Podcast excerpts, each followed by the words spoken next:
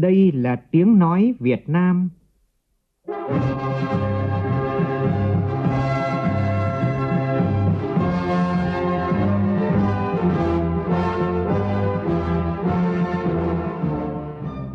là tiếng nói Việt Nam, phát thanh từ Hà Nội, thủ đô nước Cộng hòa xã hội chủ nghĩa Việt Nam.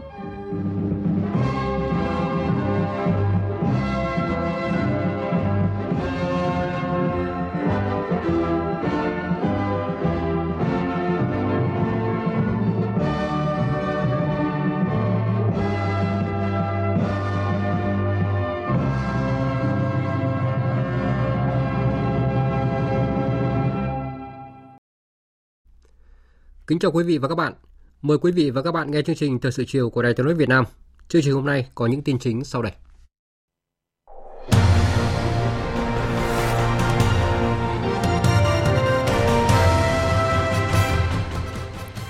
Mặt trận Tổ quốc các cấp cần tập trung giám sát chính sách pháp luật về bồi thường, hỗ trợ tái định cư của một số dự án trọng điểm đầu tư dở dang ảnh hưởng đến đời sống của nhân dân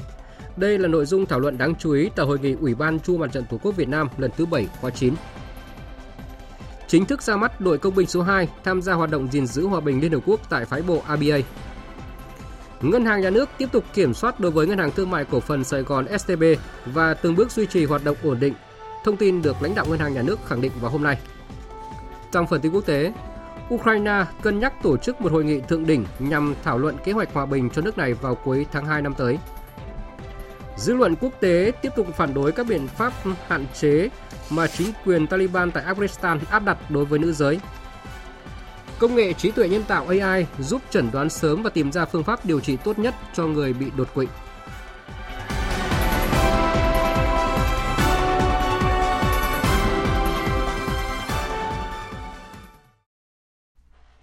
Bây giờ là nội dung chi tiết. Thưa quý vị và các bạn, hôm nay tại trụ sở Trung ương Đảng, đồng chí Tổng Bí thư Nguyễn Phú Trọng chủ trì họp Bộ Chính trị, Ban Bí thư để xem xét thi hành kỷ luật Ban cán sự Đảng Bộ Bộ Ngoại giao và các đồng chí Bùi Thanh Sơn, Ủy viên Trung ương Đảng, Bí thư Ban cán sự Đảng, Bộ trưởng Bộ Ngoại giao,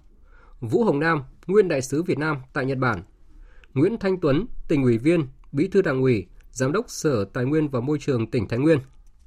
Nguyễn Ngô Quyết, tỉnh ủy viên, bí thư huyện ủy Phú Bình, nguyên bí thư đảng ủy, nguyên giám đốc Sở Công Thương tỉnh Thái Nguyên. Nguyễn Ngọc Sự, nguyên ủy viên Ban chấp hành Đảng bộ khối doanh nghiệp Trung ương, nguyên bí thư đảng ủy, nguyên chủ tịch hội đồng thành viên Tập đoàn Công nghiệp Tàu thủy Việt Nam, Tổng công ty Công nghiệp Tàu thủy.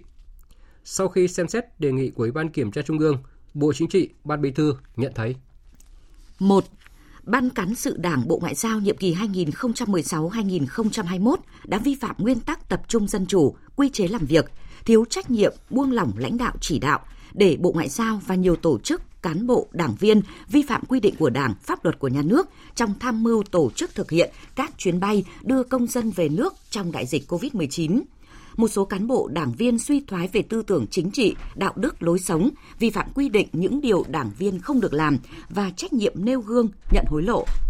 vi phạm khuyết điểm của Ban Cán sự Đảng Bộ Ngoại giao nhiệm kỳ 2016-2021 đã gây hậu quả nghiêm trọng, bức xúc trong xã hội, làm sai lệch chủ trương chính sách của Đảng, Nhà nước, giảm uy tín của tổ chức Đảng và ngành ngoại giao. 2 đồng chí Bùi Thanh Sơn cùng chịu trách nhiệm về các vi phạm khuyết điểm của Ban Cán sự Đảng Bộ Ngoại giao nhiệm kỳ 2016-2021. 3.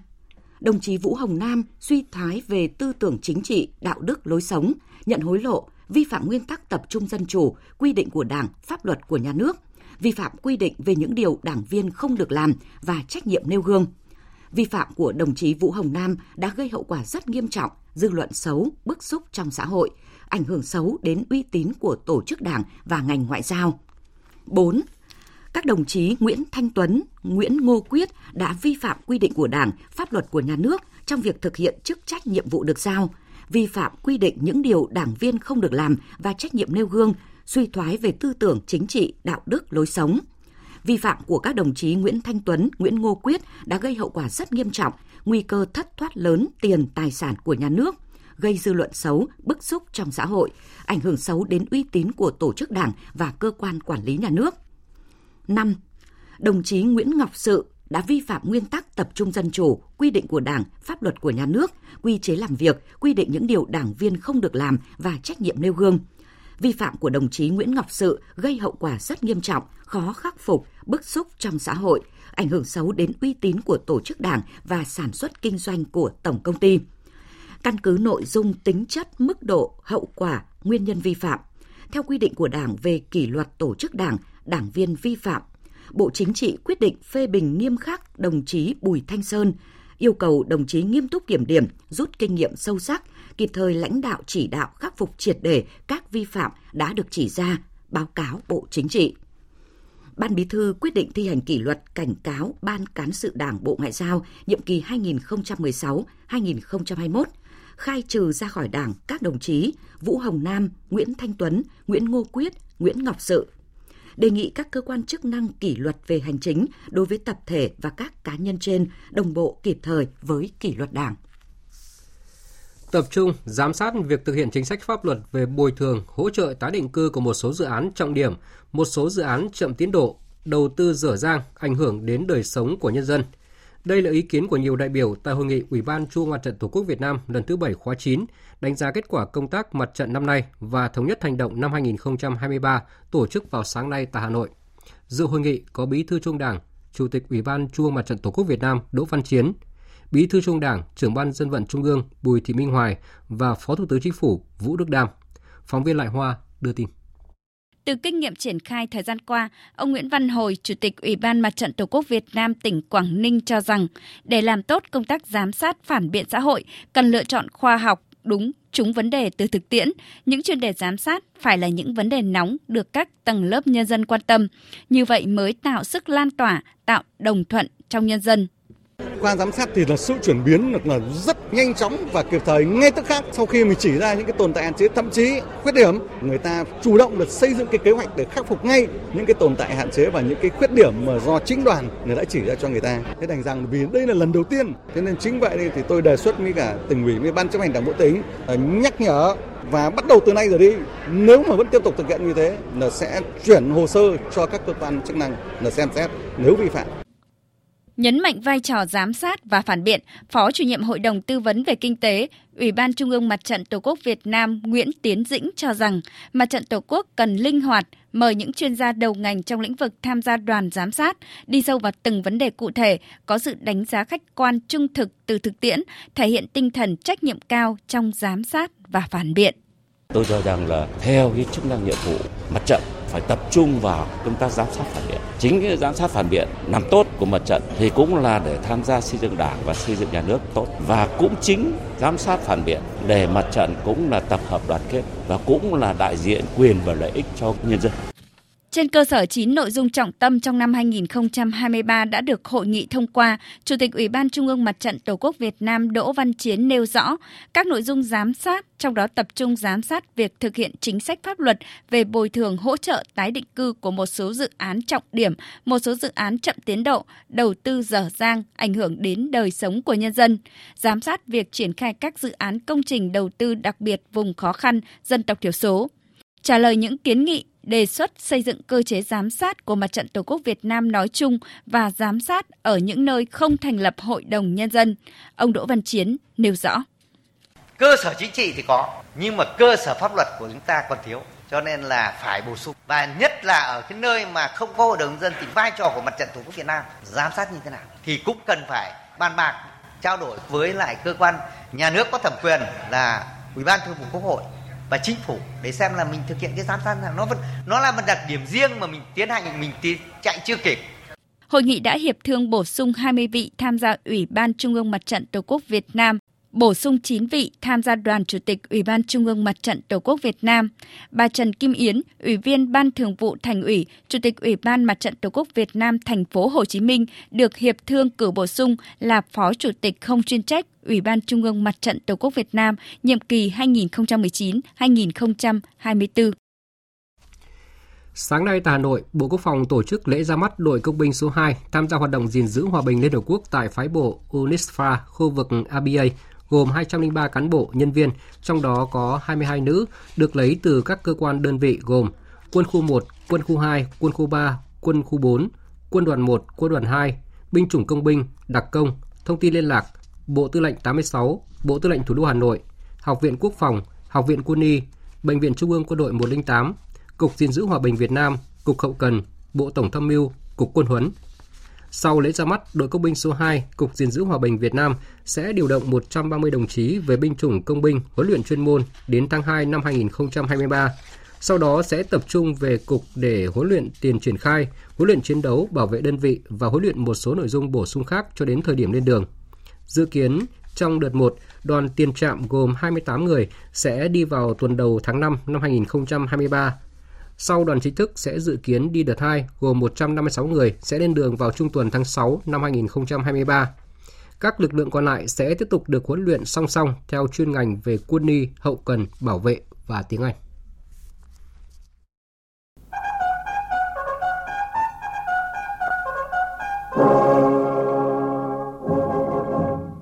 Năm mươi năm chiến thắng Hà Nội Điện Biên Phủ trên không 50 năm chiến thắng Hà Nội Điện Biên Phủ trên không. Nhân kỷ niệm 50 năm chiến thắng Hà Nội Điện Biên Phủ trên không, sáng nay tại Bảo tàng Hà Nội, Sở Văn hóa và Thể thao Hà Nội khai mạc trưng bày Hà Nội 1972 khát vọng hòa bình, mang đến cho người dân thủ đô và du khách góc nhìn về sự khốc liệt của cuộc chiến, sự quả cảm của quân và dân Hà Nội trong 12 ngày đêm chiến đấu chống lại B-52, bảo vệ thủ đô, bảo vệ đất nước trưng bày giới thiệu hơn 300 hình ảnh tư liệu hiện vật của Bảo tàng Hà Nội và các cơ quan lưu trữ, các nhân chứng về cuộc chiến đấu chống đế quốc Mỹ của quân và dân Hà Nội. Trưng bày chia làm 3 chủ đề, trong đó chủ đề khoảng lặng, giới thiệu các tài liệu ảnh về sự chuẩn bị của nhân dân từ lúc đi sơ tán ra khỏi Hà Nội, việc đào hầm, đào hào đến xây dựng các trận địa pháo nhằm bảo vệ tài sản của nhân dân, tài sản của nhà nước. Chủ đề đối mặt tái hiện cuộc chiến ác liệt giữa quân và dân thủ đô với không quân Mỹ trên bầu trời Hà Nội từ ngày 18 tháng 12 đến ngày 29 tháng 12 năm 1972 và chiến thắng của quân dân thủ đô. Chủ đề hòa bình là những hình ảnh thủ đô Hà Nội vực dậy sau chiến tranh, khôi phục sản xuất, xây dựng lại các công trình, cuộc sống ngày nay của người dân bằng các ảnh tư liệu, clip, phỏng vấn, dù trận chiến Hà Nội Điện Biên Phủ trên không khiến thủ đô Hà Nội và nhiều địa phương khác phải hứng chịu bom đạn, mất mát, đau thương nhưng bằng tình yêu, niềm tin tất thắng, quân và dân Hà Nội đã phát huy sức mạnh tổng hợp của thế trận phòng không nhân dân, hiệp đồng tác chiến chặt chẽ để lập nên kỳ tích Hà Nội Điện Biên Phủ trên không. Thưa quý vị và các bạn, 50 năm trước, vào những ngày cuối tháng 12 năm 1972, trong 12 ngày đêm, quân và dân Hà Nội và các tỉnh miền Bắc đã chiến đấu anh dũng, kiên cường, mưu trí, sáng tạo, làm nên một điện biên phủ trên không đánh bại hoàn toàn cuộc tập kích chiến lược đường không quy mô lớn chưa từng có của đế quốc Mỹ. Và cái tên Hà Nội Điện Biên Phủ trên không đã một lần nữa khẳng định tầm vóc to lớn, ý nghĩa của chiến thắng, góp phần tô thắm trang sử hào hùng của dân tộc ta trong thế kỷ 20, là biểu tượng sáng ngời của chủ nghĩa anh hùng cách mạng, ý chí kiên cường, bản lĩnh, trí tuệ và nghệ thuật quân sự Việt Nam. Vậy, tên Hà Nội Điện Biên Phủ trên không ra đời trong hoàn cảnh nào? Phóng viên Mai Hồng thông tin về nội dung này. 12 ngày đêm cuối tháng 12 năm 1972, đế quốc Mỹ bắn phá ác liệt Hà Nội bằng những trận không kích mang tính hủy diệt với siêu pháo đài bay B-52. Hà Nội phải hứng chịu hàng vạn tấn bom của địch. Quân dân Hà Nội và các tỉnh, thành phố ở miền Bắc trong bom đạn, trong gian khó càng kiên định vững vàng. Chiến dịch lúc đầu vốn có tên là Chiến dịch phòng không Hà Nội Hải Phòng năm 1972 đang ngày càng chiến thắng vang dội, mang âm hưởng của một trận Điện Biên Phủ mới. Đại tá Ngô Quốc Huy, Phó chủ nhiệm chính trị quân chủng phòng không không quân lý giải thêm về cái tên đầy khiêu hãnh của chiến dịch Hà Nội Điện Biên Phủ trên không. Cuộc chiến Hà Nội Điện Biên Phủ trên không bắt đầu từ đêm ngày 18. Đêm nào thì chúng ta cũng bắn rơi B-52. Có đêm thì 3 chiếc, có đêm thì 5 chiếc. Trận đánh ngày 26 là trận đánh then chốt quyết định. Trong đêm này thì chúng ta bắn rơi 8 cái máy bay B-52 từ ờ, sở chỉ huy ờ, tối cao thì đại tướng võ nguyên giáp có nói là chúng ta đã chiến đấu rất tốt thế và chắc chắn là mỹ sẽ thua tuy nhiên thì chúng vẫn ngoan cố để kéo dài cuộc chiến đại tướng có kêu gọi tất cả các đơn vị hãy tiếp tục bắn rơi nhiều máy bay b 52 nữa hãy dám cho chúng một đòn điện biên phủ ngay trên bầu trời hà nội thế và từ đấy thì à, tất cả các cơ quan báo chí và đặc biệt là các báo chí nước ngoài người ta rất ấn tượng với cái tên này thế và cái tên đấy nó đã trở thành một cái tên chính thức để xác định cái giá trị của cái chiến thắng Hà Nội Điện Biên Phủ trên không. Lời kêu gọi của Đại tướng Võ Nguyên Giáp đã thổi bùng lên niềm tự hào dân tộc, sự quyết tâm, tinh thần quyết chiến, quyết đấu của quân và dân Hà Nội, Hải Phòng và các tỉnh miền Bắc. Thời điểm đó, nhạc sĩ Phạm Tuyên có mặt trong đội xung kích ở lại trực chiến của Đài Tiếng Nói Việt Nam. Ông kể, giữa những đợt oanh kích của kẻ địch, sao thấy Hà Nội vững vàng đến vậy? Ngay trong căn hầm tránh bom tại trụ sở của Đài Tiếng Nói Việt Nam tại 58 Quán Sứ Hà Nội, nhạc sĩ Phạm Tuyên dâng trào cảm xúc bắt nguồn từ những lời của Đại tướng Võ Nguyên Giáp. Và ngay lập tức, giai điệu của bài hát Hà Nội Điện Biên Phủ, sau này có tên là Hà Nội Điện Biên Phủ trên không, vang lên dạo dực trong tâm trí nhạc sĩ. Đêm 26 nó lại đánh vào một dữ dội Hà Nội nữa. Ngày hôm sau giao ban đó, đồng chí Trần Lâm bảo là quân ủy có một cái ý kiến là cương quyết chống lại chiến tranh phá hoại của địch. Chúng ta sẽ dành cho địch một cái trận điện biên phủ trên không. Cái chữ điện biên phủ nó đối với mình nó tự nhiên nó, nó có một cái cảm giác rất khác. Đêm hôm ấy tôi ngồi trong hầm đấy tôi viết cái bài hà nội điện biên phủ. Hoàn toàn âm điệu này không có du dương một tí nào cả. Quyết liệt lắm muốn tỏ cho đế quốc mỹ biết rằng hà nội quyết liệt như thế nào bài hát hà nội điện biên phủ được gian dựng phát sóng ngay lập tức hai ngày sau đó đã phát trên làn sóng của Đài Tiếng Nói Việt Nam, vang lên khắp ba miền Bắc Trung Nam, làm nức lòng người dân đất Việt. Để năm hai tan sáng cháy sang bầu trời, hào khí thăng lòng ánh lên người người, dòng ta là bút tơi vây bắt lũ hùng thần khát máu. Cụm từ Hà Nội Điện Biên Phủ trên không cũng đã xuất hiện lần đầu tiên trên báo Nhân dân Số báo đăng ngày 29 tháng 12 năm 1972. Tên gọi Hà Nội Điện Biên Phủ trên không cho thấy sự liên hệ giữa chiến thắng lừng lẫy Điện Biên, chấn động địa cầu trước đó 18 năm với chiến thắng oanh liệt của quân và dân ta trong 12 ngày đêm khói lửa cuối năm 1972.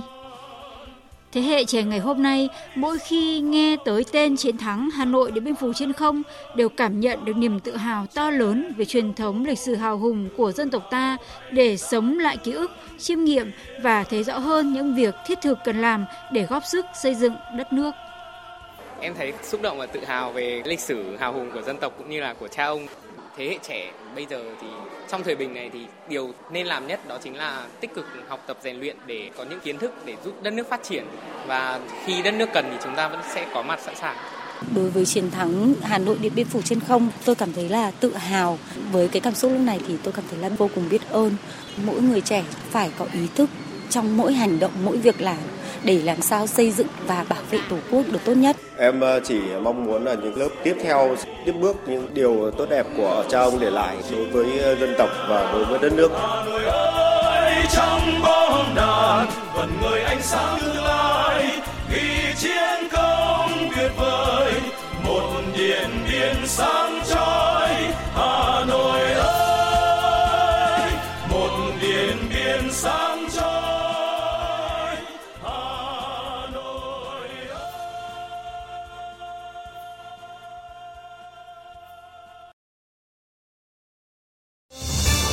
Thời sự VOV nhanh, tin cậy, hấp dẫn. Mời quý vị và các bạn nghe tiếp chương trình với các tin đáng chú ý diễn ra trong ngày. Sáng nay tại Hà Nội, Bộ Lao động Thương binh và Xã hội phối hợp với Quỹ Nhi đồng Liên Hợp Quốc tại Việt Nam UNICEF tổ chức hội thảo giới thiệu khuyến nghị của Ủy ban quyền trẻ em Liên Hợp Quốc về báo cáo quốc gia lần thứ 5 và thứ 6 của Việt Nam. Phóng viên Hà Nam thông tin. Ngày 21 tháng 10 năm 2022, Ủy ban quyền trẻ em của Liên Hợp Quốc đã chính thức đưa ra bản danh sách các khuyến nghị đối với Việt Nam về việc thực hiện Công ước Quốc tế về quyền trẻ em, thể hiện trong báo cáo quốc gia lần thứ 5 và 6 của Việt Nam và báo cáo về các vấn đề mà Ủy ban quyền trẻ em quan tâm. Các khuyến nghị với 61 điểm đề mục và 128 khuyến nghị chi tiết, bao gồm cả những vấn đề còn chưa được thực hiện từ giai đoạn trước và những nội dung mới đặt ra. Nếu so sánh về số lượng, thì khuyến nghị năm 2022 của Ủy ban Quyền Trẻ Em Liên Hợp Quốc đối với báo cáo định kỳ lần thứ 3 và 4 của Việt Nam đã ít hơn 24 điểm đề mục so với năm 2012. Tại phiên họp lần này, các thành viên của Ủy ban đã đưa ra hơn 100 câu hỏi và sự quan tâm bình luận trong hai ngày đối thoại đối với đoàn Việt Nam, trải rộng trên tất cả các nhóm quyền của trẻ em và được Việt Nam thực hiện trong gần 10 năm qua. Với tinh thần cầu thị và thẳng thắn, đoàn Việt Nam đã trao đổi với các thành viên ủy ban về những kết quả, những khó khăn, thách thức mà Việt Nam đang phải đối mặt. Việt Nam đã thể hiện trách nhiệm, sự nghiêm túc của quốc gia thành viên trong thực hiện báo cáo định kỳ thực hiện Công ước Liên Hợp Quốc về quyền trẻ em, khẳng định quyết tâm và nỗ lực của chính phủ Việt Nam trong đảm bảo tốt nhất quyền trẻ em và giải quyết các vấn đề về trẻ em. Ủy ban Liên Hợp Quốc về quyền trẻ em đều hoan nghênh thành tựu đạt được của Việt Nam, thể hiện qua quá trình xây dựng luật pháp, chính sách cũng như các biện pháp thực hiện của Việt Nam trong thúc đẩy bảo vệ quyền trẻ em. Ngành dự trữ nhà nước sẵn sàng xuất cấp kịp thời hàng hóa đến với người dân gặp khó khăn, đảm bảo đúng quy định. Đây là khẳng định của lãnh đạo Tổng cục Dự trữ Nhà nước. Theo thống kê, năm nay Tổng cục Dự trữ Nhà nước đã giao cho các cục dự trữ nhà nước các khu vực thực hiện xuất cấp hơn 107.000 tấn gạo từ nguồn dự trữ quốc gia để hỗ trợ người dân ở các địa phương khắc phục hậu quả thiên tai, dịch bệnh, cứu đói hoặc thực hiện dự án trồng rừng, hỗ trợ học sinh vùng đặc biệt khó khăn trong năm nay trị giá hơn 1.280 tỷ đồng việc hỗ trợ lương thực và các mặt hàng vật tư thiết bị từ nguồn dự trữ quốc gia cho các địa phương hết sức cấp thiết, mang ý nghĩa lớn lao, thể hiện tinh thần tương thân tương ái, đoàn kết chia sẻ của chính phủ đối với người dân các địa phương trong công tác phòng chống thiên tai dịch bệnh. Về kế hoạch xuất cấp gạo trong dịp Tết Nguyên đán 2023, đến nay đã có 14 địa phương trình Thủ tướng xuất cấp cho nhân dân trong một tháng Tết, mỗi nhân khẩu 15 kg gạo từ nguồn dự trữ quốc gia Số lượng nhân khẩu dự kiến hơn 1.090 nhân khẩu với hơn 15.000 tấn gạo. Tổng cục Dự trữ đang phối hợp với Bộ Lao động Thương binh và Xã hội trình Thủ tướng ban hành quyết định phân cấp. Bà Nguyễn Thị Phú Giang, Phó Tổng cục trưởng Tổng cục Dự trữ Nhà nước khẳng định. Với cái chức năng nhiệm vụ chính của chúng tôi á, là luôn luôn chủ động sẵn sàng trong mọi tình huống thì là hiện nay Tổng cục Dự trữ Nhà nước đang chỉ đạo các vụ ở trên này cũng như các cục địa phương chuẩn bị rất là nhiều phương án để khi à, Thủ tướng Chính phủ có ban hành quyết định thì bất kể trong tình huống nào, trong hoàn cảnh nào, trong thời gian nào thì hàng dự trữ quốc gia cũng sẽ được đến với người dân một cách sớm nhất, đặc biệt là trong dịp Tết Nguyên đán, trong dịp Tết cổ truyền của dân tộc.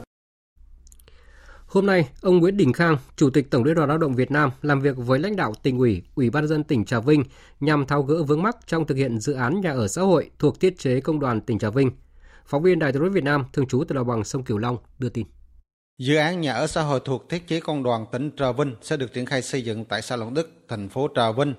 Dự án có quy mô gồm hai dãy tòa nhà ở xã hội cao 12 tầng với 418 căn hộ rộng từ 30 đến 70 mét vuông và tòa nhà thương mại dịch vụ cao 12 tầng với 187 căn hộ, mỗi căn rộng từ 30 đến 70 m2, Tổng diện tích đất hơn 8.500 m2, trong đó diện tích xây dựng khoảng 5.519 m2, Dự kiến tổng kinh phí đầu tư hơn 400 tỷ đồng. Tuy nhiên do vướng mắc về mặt thủ tục nên đã hơn 5 năm nay đề án vẫn chưa được triển khai. Tại buổi làm việc, Chủ tịch Tổng Liên đoàn Lao động Việt Nam Nguyễn Đình Khang đề nghị tỉnh ủy, Ủy ban nhân tỉnh Trà Vinh tiếp tục quan tâm phối hợp cùng Tổng Liên đoàn Lao động Việt Nam để tháo gỡ những vướng mắc gặp phải trong quá trình thực hiện dự án, tiến hành quy trình lựa chọn nhà đầu tư đúng các bước theo quy định của pháp luật. Chúng ta phải xác định rõ là đối tượng công nhân là một trong 10 đối tượng được quy định ở trong là nhà ở xã hội theo luật nhà ở. Đề án này là làm cho công nhân thế do vậy là được áp dụng các cái cơ chế theo đúng nghị định 100 và sau này là sửa bởi nghị định 49 quy trình lựa chọn nhà đầu tư là chúng ta phải định thực hiện theo đúng quy định của pháp luật là phải tuân thủ theo đúng quy trình lựa chọn theo đúng luật đầu tư và luật nhà ở mình không khác được Tính đến ngày 21 tháng 12, tín dụng cho vay toàn nền kinh tế tăng khoảng gần 13% so với cuối năm ngoái. Số liệu vừa được Ngân hàng Nhà nước công bố tại buổi họp báo triển khai nhiệm vụ ngành ngân hàng vào sáng nay. Phóng viên Bảo Ngọc thông tin. Đến ngày 21 tháng 12 năm 2022, tín dụng toàn nền kinh tế đạt hơn 11,78 triệu tỷ đồng, tăng 12,87% so với cuối năm 2021, tăng 13,96% so với cùng kỳ năm 2021. Cơ cấu tín dụng tiếp tục tập trung vốn cho lĩnh vực sản xuất kinh doanh. Tín dụng đối với các lĩnh vực tiềm ẩn rủi ro được kiểm soát. Theo Phó Thống đốc Thường trực Ngân hàng Nhà nước Việt Nam Đào Minh Tú, công tác cơ cấu lại hệ thống các tổ chức tín dụng gắn với xử lý nợ xấu tiếp tục được triển khai quyết liệt và đã đạt được nhiều kết quả quan trọng. Đồng thời, nhờ tích cực triển khai các giải pháp đẩy mạnh xử lý nợ xấu, nâng cao chất lượng tín dụng, ngăn ngừa hạn chế tối đa nợ xấu mới phát sinh nên tỷ lệ nợ xấu nội bảng vẫn ở mức an toàn dưới 2%. Phó Thống đốc Thường trực Ngân hàng Nhà nước Đào Minh Tú cho biết định hướng điều hành trong năm 2023. Bước vào năm 2023 tất nhiên là còn có rất nhiều những cái khó khăn tác động. Tuy nhiên thì theo cái tinh thần chỉ đạo chung, nghị quyết của chính phủ của Thủ tướng thì ngành ngân hàng chúng tôi cũng xác định định hướng điều hành cho năm 2023 trên tinh thần là tiếp tục ờ, điều hành những chính sách tiền tệ một cách rất là linh hoạt, thận trọng nhưng ờ, đáp ứng được, cố gắng đáp ứng đảm bảo được cái mục tiêu kiểm soát lạm phát, ờ, hỗ trợ cho tăng trưởng và cũng hỗ trợ cho cái việc khôi phục nhanh nền kinh tế, hỗ trợ cho những lĩnh vực nó là động lực cho tăng trưởng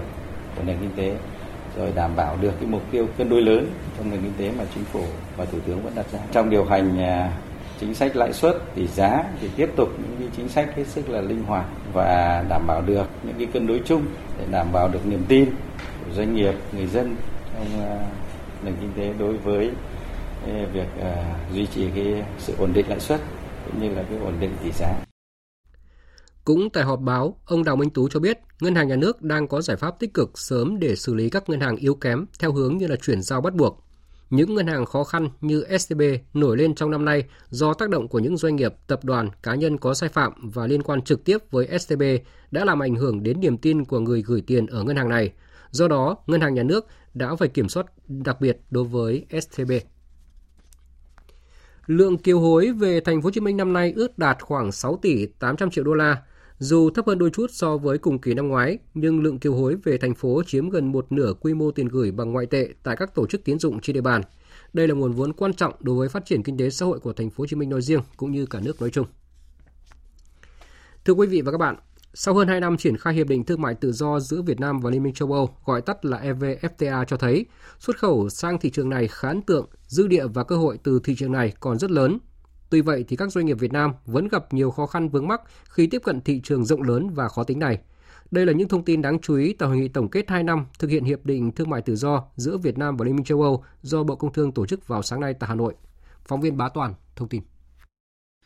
Hiệp định thương mại tự do giữa Việt Nam và Liên minh châu EVFTA được thực thi từ ngày 1 tháng 8 năm 2020 vào thời điểm đại dịch COVID-19 diễn ra phức tạp, nhưng trao đổi thương mại hai chiều nói chung và xuất khẩu sang Liên minh châu EU nói riêng vẫn tăng trưởng ấn tượng. Trong năm đầu thực thi hiệp định EVFTA, trao đổi thương mại song phương đạt khoảng 55 tỷ đô la Mỹ, tăng hơn 12% so với giai đoạn cùng kỳ. Riêng 11 tháng năm 2022, kim ngạch xuất nhập khẩu hai chiều đạt 57 tỷ đô la Mỹ, tăng 14%, trong đó xuất khẩu đạt hơn 43 tỷ đô la Mỹ. Đáng chú ý, nhiều mặt hàng xuất khẩu chủ lực của Việt Nam đều ghi nhận mức tăng trưởng tích cực như dệt may tăng 24%, giày dép tăng 19%, thủy sản tăng 41%. Theo Thứ trưởng Bộ Công Thương Trần Quốc Khánh, các doanh nghiệp Việt Nam đã tận dụng tương đối hiệu quả các cơ hội từ hiệp định EVFTA – Song dư địa và cơ hội từ thị trường Liên minh châu còn rộng lớn, các doanh nghiệp Việt Nam vẫn gặp nhiều khó khăn và vướng mắc khi tiếp cận thị trường này. Chúng ta cũng cần phải thẳng thắn để nhìn nhận rằng mặc dù chúng ta đã đạt được những thành công cũng rất có ý nghĩa nhưng đó mới chỉ là bước đầu. Dư địa và cơ hội từ thị trường EU còn rất rộng lớn và các doanh nghiệp Việt Nam vẫn gặp nhiều khó khăn cũng như là vướng mắc khi tiếp cận thị trường này. Các thương hiệu của Việt Nam cũng chưa được xây dựng hoặc chưa được biết đến nhiều tại các nước châu Âu. Giá trị và lợi ích mà các doanh nghiệp Việt Nam thu về chưa tương xứng với tiềm năng. Ông Ngô Trung Khanh, Phó vụ trưởng vụ chính sách thương mại đa biên Bộ Công Thương nhận định có rất nhiều yếu tố cản trở doanh nghiệp tận dụng ưu đãi, trong đó năng lực cạnh tranh hạn chế đang là lực cản lớn nhất, tiếp đến là thiếu thông tin về hiệp định và những biến động bất định của thị trường. Do vậy, để đảm bảo tăng trưởng xuất nhập khẩu, doanh nghiệp cần chủ động tìm hiểu để nắm bắt được các yêu cầu của thị trường, tận dụng được cơ hội từ hiệp định mang lại.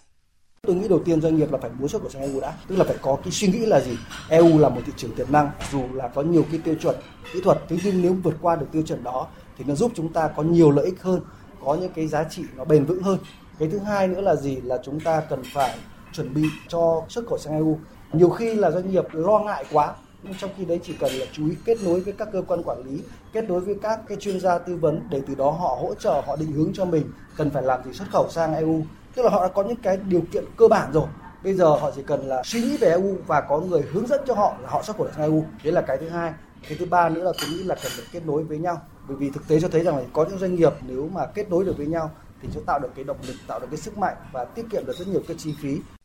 để hỗ trợ doanh nghiệp tận dụng hiệu quả thị trường Liên minh châu thông qua hiệp định EVFTA, Bộ Công Thương cho biết sẽ phối hợp với các bộ ngành tập trung triển khai 4 nội dung, bao gồm xử lý vấn đề kết nối cho doanh nghiệp thông qua cập nhật và nâng cấp cổng thông tin FTA. Thứ hai là triển khai đánh giá việc thực thi hiệp định thương mại tự do FTA tại các tỉnh, thành phố thông qua chỉ số FTA Index. Bộ chỉ số này dự kiến sẽ được công bố vào cuối năm 2023. Thứ ba là đổi mới hình thức tuyên truyền thông qua mạng xã hội, tập trung sâu hơn vào các khóa tập huấn, hội thảo gắn chuyên đề thiết thực với doanh nghiệp. Thứ tư là thúc đẩy các giải pháp cụ thể như triển khai tiếp cận tín dụng cho doanh nghiệp tận dụng các FTA, thúc đẩy kết nối, tạo thuận lợi cho doanh nghiệp tận dụng tối đa cơ hội từ EVFTA. Sáng nay, Ủy ban dân thành phố Hồ Chí Minh tổ chức lễ khởi công dự án xây dựng mở rộng quốc lộ 50 huyện Bình Chánh. Đây là dự án quan trọng giúp tăng tính kết nối giữa thành phố Hồ Chí Minh với Long An và các tỉnh miền Tây. Tin của phóng viên Hà Khánh thường trú tại thành phố Hồ Chí Minh. Dự án xây dựng mở rộng quốc lộ 50 dài gần 7 km, điểm đầu giao với đường Nguyễn Văn Linh, điểm cuối giáp ranh với tỉnh Long An. Tổng mức đầu tư dự án là 1.498 tỷ đồng.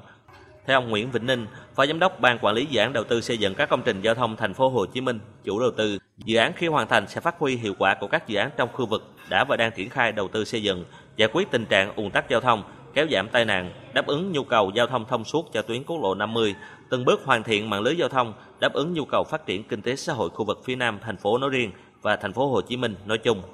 Phát biểu tại buổi lễ, ông Bùi Xuân Cường, Phó Chủ tịch Ủy ban nhân dân thành phố Hồ Chí Minh cho rằng vẫn còn khoảng 15% số hộ doanh nghiệp cần tiếp tục giải phóng mặt bằng phục vụ dự án trong quý 2 và quý 3 năm 2023. Do đó, huyện Bình Chánh cần đảm bảo tiến độ để triển khai theo kế hoạch. Ông Bùi Xuân Cường đề nghị các chủ đầu tư và các đơn vị tập trung xử lý các vấn đề kỹ thuật sớm để rút ngắn tiến độ, đưa dự án vào khai thác trong tháng 12 năm 2024 hoặc sớm hơn. Và khi chúng ta hoàn thành quốc lộ 50 à, thì cũng sẽ giảm rất là nhiều áp lực, giảm rất nhiều tai nạn giao thông, ùn tắc giao thông trên cái trục à, quốc lộ 50 hiện nay rất là nhỏ hẹp. Đặc biệt là sẽ kết nối với lại những các dự án, kết nối với những khu đô thị phát triển dọc tuyến và đặc biệt là nghiên cứu và tổ chức giao thông lại, cái kết nối vào khu liên hợp xử lý rác đa phước, giảm cái áp lực giao thông, tai nạn giao thông còn tại khu vực miền Trung thì dự án cao tốc Cam Lộ La Sơn kết nối tỉnh Quảng Trị với Thừa Thiên Huế cũng đang chuẩn bị những công việc cuối cùng cho việc thông xe. Hiện thì các đơn vị thi công đang gấp rút hoàn thiện các hạng mục phụ trợ đến ngày 31 tháng 12 sẽ tổ chức lễ khánh thành thông xe tuyến chính và đưa vào hoạt động. Phóng viên Lê Hiếu tại miền Trung thông tin chi tiết. Tuyến cao tốc Cam Lộ La Sơn là một trong 11 dự án thành phần cao tốc Bắc Nam có tổng chiều dài 98,3 km, trong đó đoạn qua địa phận Quảng Trị dài 37,3 km, đoạn qua tỉnh Thừa Thiên Huế 61 km,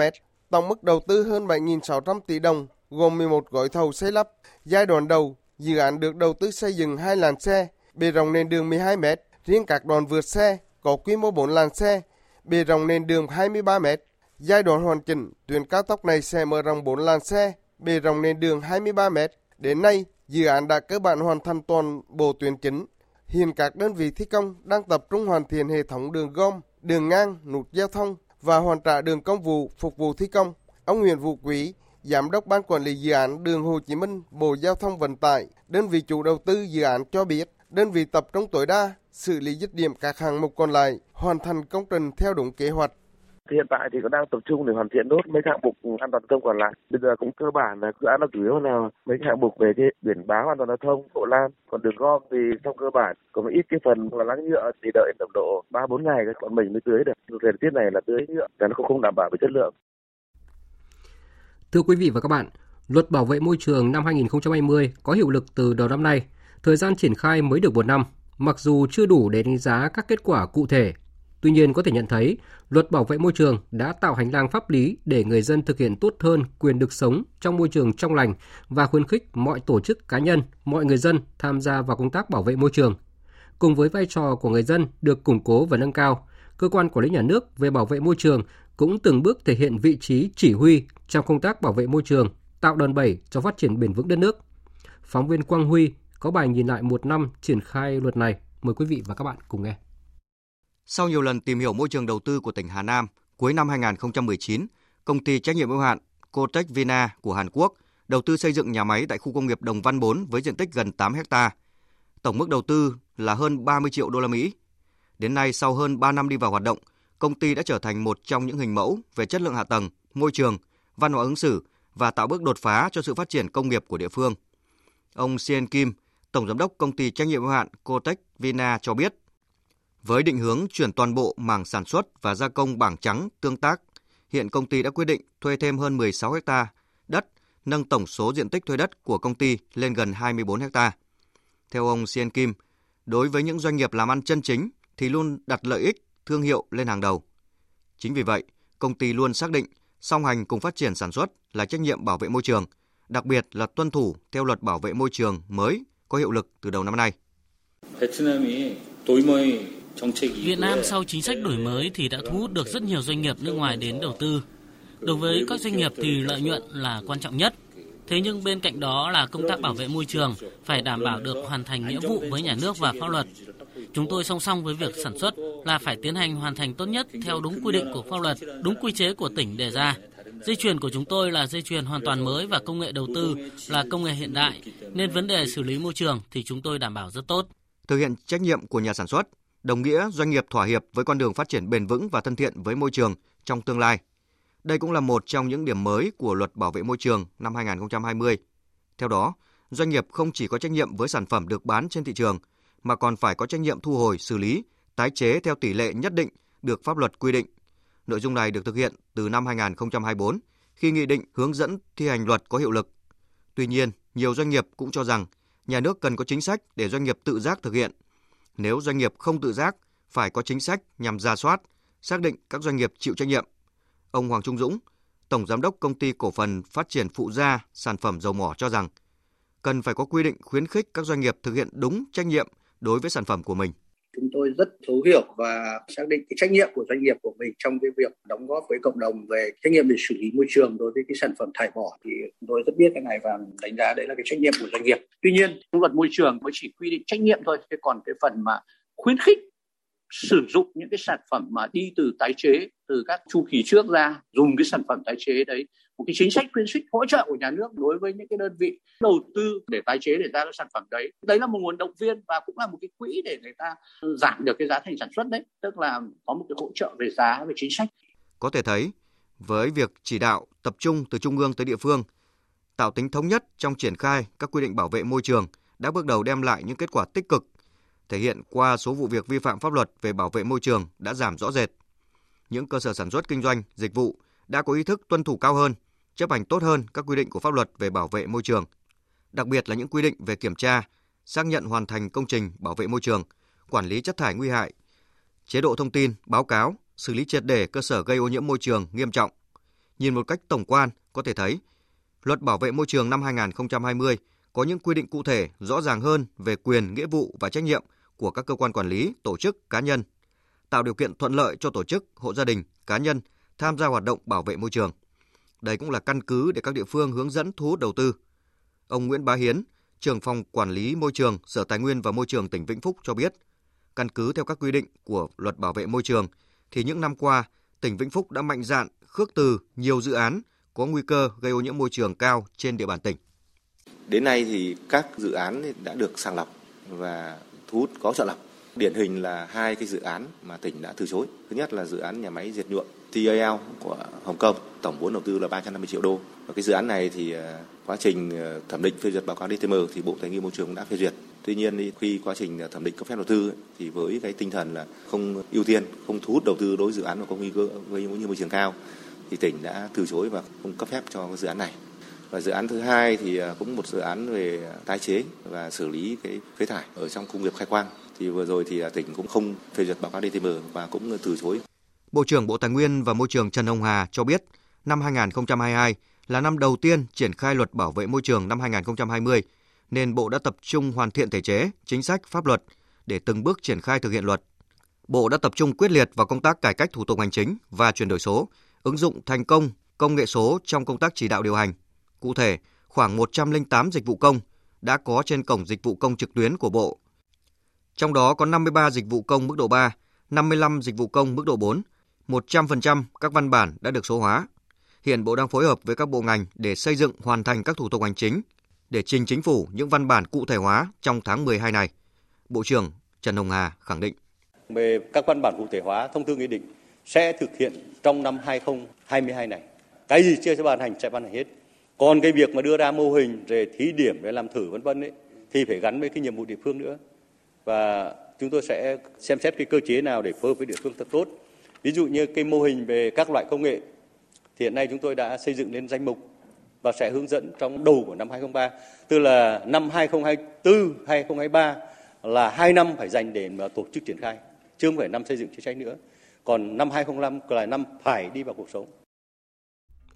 Thưa quý vị và các bạn, bằng nhiều giải pháp thiết thực hiệu quả, sau một năm luật bảo vệ môi trường năm 2020 có hiệu lực thi hành, thì các quy định mới đã được lan tỏa tới cộng đồng dân cư, góp phần hiệu quả nâng cao ý thức chấp hành pháp luật về tài nguyên môi trường trên địa bàn cả nước, tạo đòn bẩy cho phát triển bền vững của đất nước. Quý vị và các bạn đang nghe chương trình Thời sự chiều của Đài Tiếng nói Việt Nam. Tiếp theo sẽ là một số thông tin về thời tiết.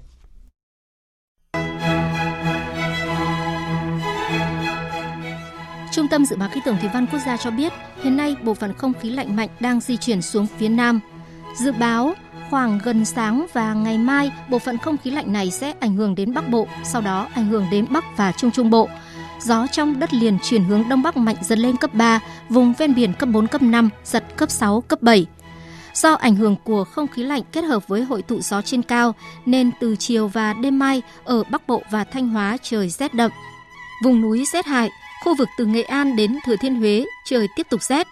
Trong đợt không khí lạnh này, nhiệt độ thấp nhất ở Bắc Bộ và Thanh Hóa phổ biến trong khoảng từ 10 đến 13 độ. Khu vực vùng núi Bắc Bộ phổ biến từ 6 đến 9 độ, vùng núi cao có nơi dưới 3 độ. Khu vực từ Nghệ An đến Thừa Thiên Huế phổ biến trong khoảng từ 14 đến 17 độ. Từ chiều tối và đêm hôm nay đến ngày mai, ở khu vực vùng núi Bắc Bộ có mưa, mưa rào và có nơi có rông, cục bộ có mưa vừa, mưa to. Từ đêm mai đến ngày 29 tháng 12, ở khu vực từ Hà Tĩnh đến Quảng Ngãi có mưa vừa, mưa to, có nơi mưa rất to và rông. Tiếp theo là phần tin thế giới. Căng thẳng giữa hai miền Triều Tiên tiếp tục là tâm điểm quốc tế trong những ngày cuối cùng của năm 2022 này, sau khi Hàn Quốc phát hiện 5 máy bay không người lái của Triều Tiên xâm phạm không phận nước này. Đây là vụ xâm nhập không phận bằng máy bay không người lái với số lượng lớn đầu tiên của Triều Tiên, cho thấy an ninh ở bán đảo Triều Tiên đang trở thành nguy cơ tiềm ẩn lớn nhất ở khu vực trong năm tới.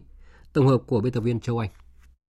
Theo Hội đồng Tham mưu trưởng Liên quân Hàn Quốc, năm máy bay không người lái của Triều Tiên được phát hiện ở khu vực biên giới của tỉnh Gyeonggi vào sáng ngày hôm qua. Ngay lập tức, Hàn Quốc đã điều các thiết bị giám sát đến gần và qua biên giới để chụp ảnh các cơ sở quân sự quan trọng ở Triều Tiên như một biện pháp tương ứng với động thái của Triều Tiên. Căng thẳng mới dường như đang đi ngược lại với những nỗ lực mà phía Hàn Quốc mong muốn xúc tiến việc nối lại tiếp xúc liên triều vào năm 2023. Các nhà quan sát nhận định, tương lai an ninh của bán đảo Triều Tiên chưa thể giảm nhiệt nếu Mỹ và các đồng minh, trong đó có Hàn Quốc, muốn duy trì chính sách cây gậy và củ cà rốt như hiện nay. Ông Ankit Panda, chuyên gia của Quỹ Carnegie vì Hòa bình Quốc tế cho rằng theo tôi, các hành động của Triều Tiên thể hiện rõ ràng chính sách của họ, ít nhất là trong ngắn hạn. Tức là nếu các bên không dừng các hành động khiêu khích theo cách đối ứng ngay lập tức, thì rất khó có thể khiến Triều Tiên sớm quay trở lại bàn đàm phán về quá trình phi hạt nhân hóa. Trong diễn biến mới nhất, phát biểu trong cuộc họp nội các vào hôm nay, Tổng thống Hàn Quốc Yoon suk yeol tuyên bố sẽ đẩy nhanh việc thành lập đơn vị quân đội chuyên về thiết bị không người lái. Nhân sự việc ngày hôm qua, chúng ta sẽ lấy đó làm động lực để đẩy nhanh kế hoạch thành lập một đơn vị chuyên về thiết bị không người lái, càng sớm càng tốt. Sau đó, chúng ta sẽ tăng cường khả năng giám sát và do thám bằng các máy bay không người lái tăng hình tiên tiến. Thúc đẩy hòa đàm và một lộ trình hòa bình cho Ukraine đang được nhắc nhiều trong những ngày qua khi cuộc xung đột diễn biến chậm lại vì thời tiết giá lạnh của mùa đông. Ukraine đang cân nhắc tổ chức một hội nghị thượng đỉnh hòa bình vào cuối tháng 2 năm 2023, thời điểm tròn một năm xảy ra cuộc xung đột. Nga cũng ngay lập tức đưa ra quan điểm về vấn đề này.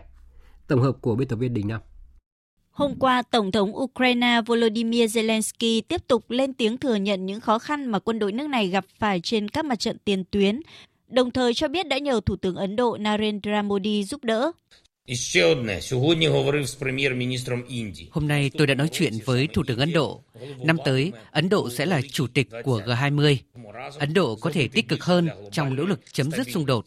Tôi hy vọng chúng ta có thể cùng nhau làm nhiều hơn cho sự ổn định toàn cầu trong năm tới. Cuộc điện đàm này là một lời thúc giục của Ukraine để Ấn Độ, quốc gia trung lập trong cuộc xung đột, giúp thúc đẩy công thức hòa bình gồm 10 điểm mà Tổng thống Zelensky đã nêu ra trước đó, dù Nga gọi đó là điều không thể chấp nhận. Cùng ngày hôm qua, Ngoại trưởng Ukraine Dmytro Kuleba, nước này đang cân nhắc mục tiêu tổ chức hội nghị thượng đỉnh hòa bình vào cuối tháng 2 năm 2023 và Liên Hợp Quốc sẽ là nền tảng tốt nhất để tổ chức hội nghị thượng đỉnh này. Ngoại trưởng Kuleba thừa nhận mọi cuộc xung đột đều kết thúc bằng con đường ngoại giao, mọi chiến sự đều kết thúc nhờ các động thái trên chiến trường và trên bàn đàm phán. Trước tuyên bố của người đồng cấp Ukraine, Ngoại trưởng Nga Sergei Lavrov nhấn mạnh Ukraine và phương Tây nắm rõ các đề xuất của Nga về phi quân sự hóa và phi hạt nhân hóa các vùng lãnh thổ do chính quyền Ukraine kiểm soát, loại bỏ các mối đe dọa đối với an ninh của Nga bắt nguồn từ đó, bao gồm cả những vùng đất mới của Nga.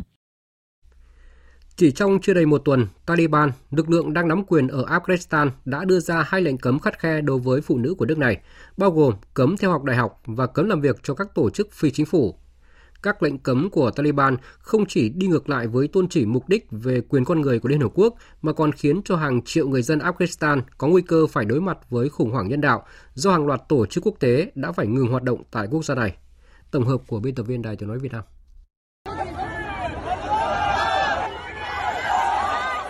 Tuần trước, trong thư gửi toàn bộ trường đại học công lập và dân lập, Bộ trưởng Giáo dục đại học thuộc chính quyền Taliban Mohammed Nadim đã ra sắc lệnh cấm vô thời hạn các nữ sinh Afghanistan học đại học. Trước đó, hầu hết các nhân viên chính phủ là nữ đều đã bị cho thôi việc. Phụ nữ cũng bị cấm rời khỏi nhà mà không có người thân nam giới đi cùng và phải chùm khăn kín mặt. Chính quyền Taliban còn ban hành các quy định hà khắc hơn khi cấm phụ nữ không tới công viên, hội trợ, phòng gym cũng như nhà tắm công cộng. Hôm 24 tháng 12, Taliban đã yêu cầu tất cả các tổ chức phi chính phủ trong và ngoài nước gửi nhân viên nữ về nhà cho đến khi có thông báo mới. Những sắc lệnh được cho là vô cùng hà khắc đã giáng xuống người phụ nữ Afghanistan. Nhiều sinh viên nữ từ phẫn nộ đã rơi vào tuyệt vọng. Khi cánh cửa trường học đóng lại với chúng tôi, cũng có nghĩa là quá trình tiến hóa của xã hội, của loài người nơi đây đã bị tê liệt. Chúng tôi không thể có tương lai ở xã hội này. Nó giống như mọi hy vọng của chúng tôi đều bị chôn vùi. Nếu chúng tôi đấu tranh, liệu Chúa có mang lại kết quả tốt đẹp nào không? Các nhà lãnh đạo thế giới đã phải lên tiếng. Người phát ngôn của Tổng thư ký Liên Hợp Quốc Stefan Durazic đã gọi đây là một sự thất hứa không thể chấp nhận của Taliban. Kể từ khi họ tiếp quản đất nước, chúng ta đã chứng kiến quyền của phụ nữ Afghanistan ngày càng bị thu hẹp lại, không chỉ trong giáo dục mà còn rất nhiều lĩnh vực khác của đời sống. Sau lệnh cấm, nhiều tổ chức phi chính phủ đã tuyên bố tạm dừng các chương trình hoạt động tại Afghanistan.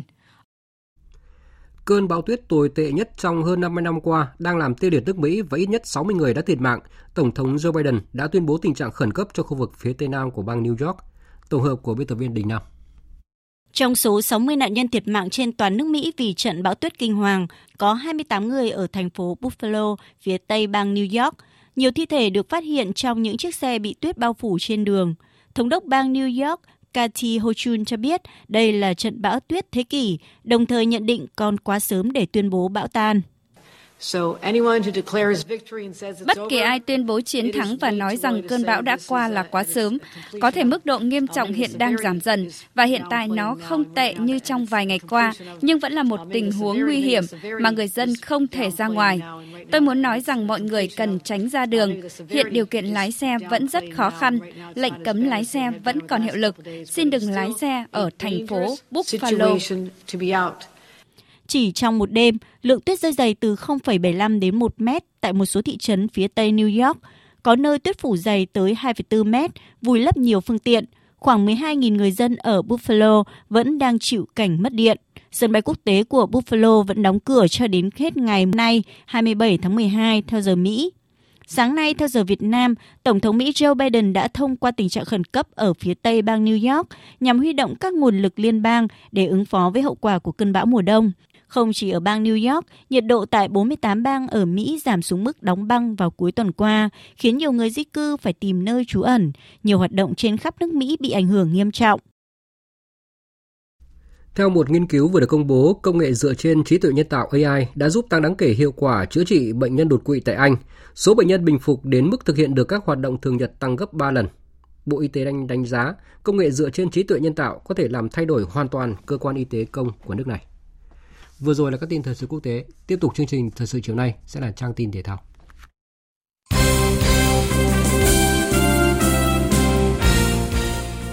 Thưa quý vị và các bạn,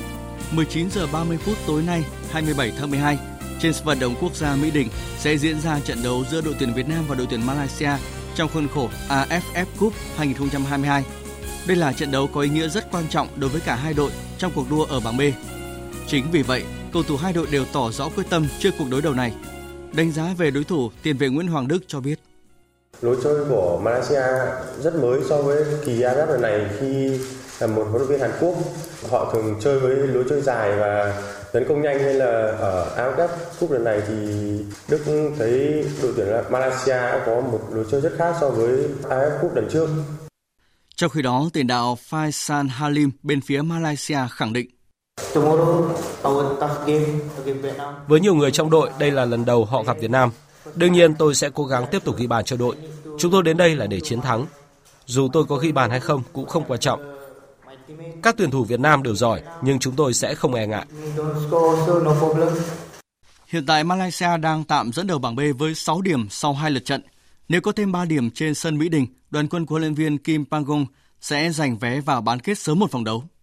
Liên đoàn bóng đá Việt Nam vừa ký kết thỏa thuận hợp tác với Liên đoàn bóng đá Malaysia. Việc ký kết này nhằm tăng cường sự phát triển quan hệ chặt chẽ giữa hai liên đoàn vì lợi ích chung và vì sự phát triển thành công của bóng đá tại mỗi quốc gia. Theo đó, Liên đoàn bóng đá Việt Nam và Malaysia thống nhất hợp tác trên các lĩnh vực, trong đó có công tác trọng tài, giao lưu đội tuyển và các hoạt động phát triển bóng đá trẻ.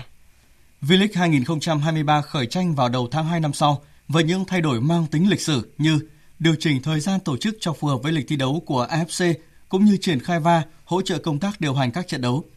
Theo ông Nguyễn Minh Ngọc, Tổng Giám đốc công ty VPF, công nghệ va dự kiến được áp dụng từ giai đoạn 2 của mùa giải 2023 khi đáp ứng đúng theo yêu cầu của FIFA.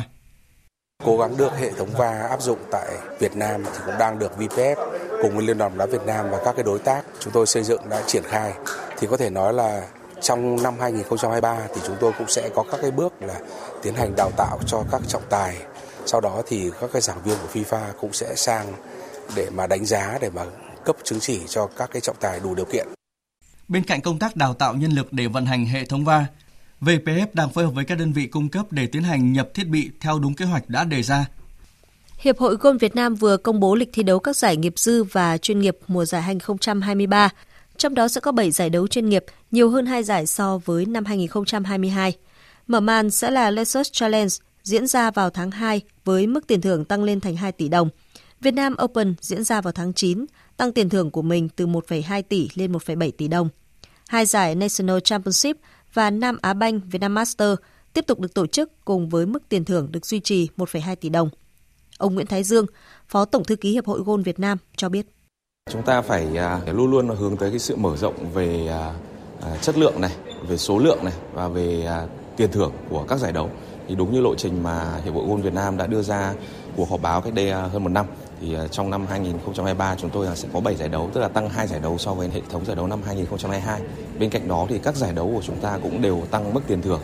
Đây là một cái sự cố gắng nỗ lực rất lớn của Hiệp hội golf Việt Nam, của Tổng cục Thể dục Thể thao và của VGS là cái đơn vị mà tổ chức những giải đấu này.